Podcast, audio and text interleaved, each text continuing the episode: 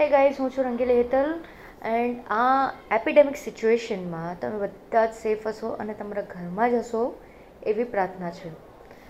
Friends આ જે epidemic situation અત્યારે આપણે ફેસ કરી રહ્યા છે ને, એ ઓલરેડી બે હજાર પંદરમાં એક વ્યક્તિએ એની ઓલરેડી એક ઘોષણા કરી હતી.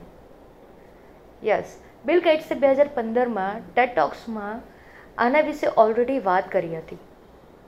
કોરોના વિશે નહીં બટ કંઈક એવી એપિડેમિક સિચ્યુએશન માટે આપણે લોકો રેડી નથી. ત્યારે એમણે કીધું હતું કે જ્યારે એ નાના હતા ને ત્યારે સૌથી વધારે એ લોકોને પ્રિપેર રહેવું પડતું હતું, ક્યાં તો ટેન્શનમાં રહેતા હતા કે ન્યુક્લિયર વોર થાય ત્યારે એમને શું કરવું જોઈએ. આજે આપણી બધા બધા જ દેશોની ગવર્મેન્ટ ન્યુક્લિયર પર આપણે ખર્ચો કર્યો છે.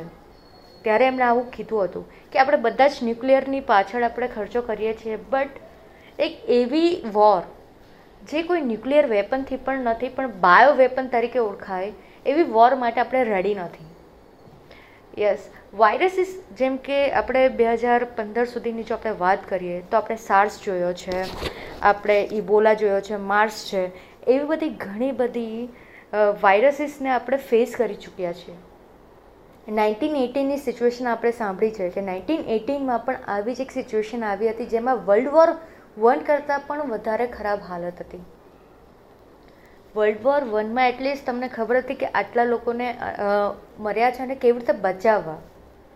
પણ આ વાયરસથી તો કેવી રીતે બચાવવા? આજે આપણી પાસે એટલા બધા રિસોર્સિસ છે medical resources as compare to nineteen eighteen ઓગણીસો ને અઢાર કરતાં તો આજે આપણી પાસે મેડિકલ રિસોર્સિસ સારા છે, આપણી પાસે ટેકનિકલ મશીનરીઝ સારી એવી છે, જેનાથી આપણે સ્કેન કરી શકીએ છીએ. બટ આપણે જે ચૂક કરી, અત્યાર સુધીનો જોયા પછી પણ, એ છે કે આપણે એવી કોઈ ટીમ રેડી નહીં કરી. હવે, આ જે ટેટટોકસ છે, ગઈકાલે પાછું બિલગેટ સાથે એક ઇન્ટરવ્યૂ અરેન્જ કરીને બહાર પાડ્યું અને એમાં જ્યારે એમને પૂછવામાં આવ્યું કે શું રીઝન્સ છે કે આપણે ક્યાં ચૂક થઈ ગઈ? તો એમણે ત્યારે પાછું એવું કીધું કે આપણી જે મેડિકલ ટીમ્સ છે, એ રેડી નહીં હતી. જ્યારે ડિસેમ્બરમાં ખબર પડી કે ભાઈ આવી રીતે એક કોવિડ નાઇન્ટીન વાયસર વાયરસ ફેલાઈ રહ્યો છે. ત્યારે જે દેશોએ સ્ટ્રિક્ટ એક્શન લેવાની જરૂર હતી એ લેવાયા નહીં. જે બહારથી લોકો આવે છે, એ લોકોનું પ્રોપર ટેસ્ટિંગ સ્કેનિંગ ને જે પણ એમને ક્વોરન્ટાઇન કરવાની જરૂર હતી, એ ટાઈમે કદાચ આપણે જો પ્રોપરલી આપણે રૂલ્સ બનાવીને ફોલો કર્યા હોતે, તો કદાચ આજે આ એપિડેમિક સિચ્યુએશનનો આપણે સામનો નહીં કરવો પડ્યો હોતે. જ્યારે તમને એમ કહેવામાં આવે કે ભાઈ, આજે આ જે સિચ્યુએશન છે, એ કેવી રીતે કંટ્રોલમાં કરીએ? તો આપને બધાને ખબર છે કે ઘણા બધા આમાંથી રિકવર થયા છે. તો રિકવર કેવી રીતે થયા? એ હજુ આપણને કોઈને નથી ખબર. પણ કદાચ એમના બોડીમાંથી એમના સેમ્પલ્સ લઈને તમે એમાંથી પાછું એન્ટીડોટ તો બનાવી શકો છો. આઈ એમ નોટ શ્યોર અત્યારે બધી જ કન્ટ્રી આ કોરોના વાયરસ માટે એન્ટીડોટ બનાવવા માટે બહુ જ મહેનત કરી રહી છે. બટ જરૂરી નથી કે એન્ટીડોર એમ જ બની જાય. જો આપણે સાઉથ કોરિયાની વાત કરીએ તો સાઉથ કોરિયા હજી પણ ટોટલી એણે લોકડાઉન કરી દીધું છે અને સૌથી સેફ કન્ટ્રીમાં ગણવામાં આવી રહ્યું છે અત્યારે. જ્યારે ચાઇનાની વાત કરીએ તો ચાઇનામાંથી જ આ વાયરસ આવ્યો ને, આજે સૌથી વધારે રિકવર્ડ કેસીસ એ લોકોના જ છે. તો ઘણા બધા લોકોએ એવું ક્વેશ્ચન કર્યું કે આ કેવી રીતે પોસિબલ છે? શું એક આ બાયો વેપન એમણે ચાલ રમી કે શું છે?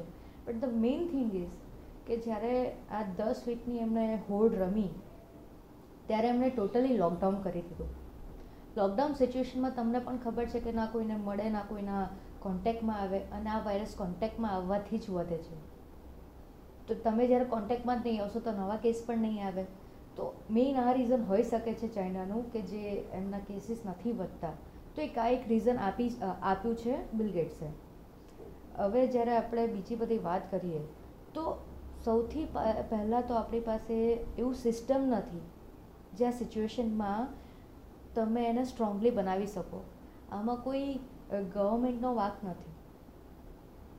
આ કોઈ પણ ગવર્મેન્ટ જાણે જોઈને બેઠી ન હોય કે આવી કોઈ સિચ્યુએશન આવશે, ત્યારે જોવાઈ જશે.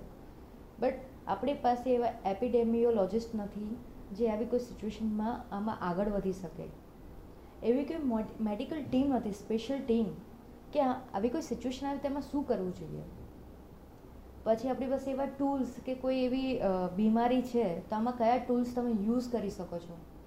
તો આવા ઘણા બધા એમણે ટોપિક વિશે આપણને યુટ્યુબ પર તમે સર્ચ કરશો તો તમને મળી જશે. પણ એવા ટોપિક પર એમણે વાત કરી અને કીધું કે જનરલી આ જે સિચ્યુએશન છે, એમાં આ એક લોકડાઉન સિવાય અને બીજું છે ટેસ્ટ જે પ્રોપર ટેસ્ટ થઈને એના જે રિઝલ્ટ આવે ને, એ પ્રોપર જો થાય ને, તો આ સિચ્યુએશનમાંથી આપણે બધા બહાર આવી શકે છે ને, એમાં પણ સૌથી વધારે જે આ દસ વીકનું લોકડાઉન કીધું છે, જે દસ વીકનું લોકડાઉન પ્રોપર થાય તો આ સિચ્યુએશનથી ઇઝીલી આપણે બહાર આવી શકીએ છીએ.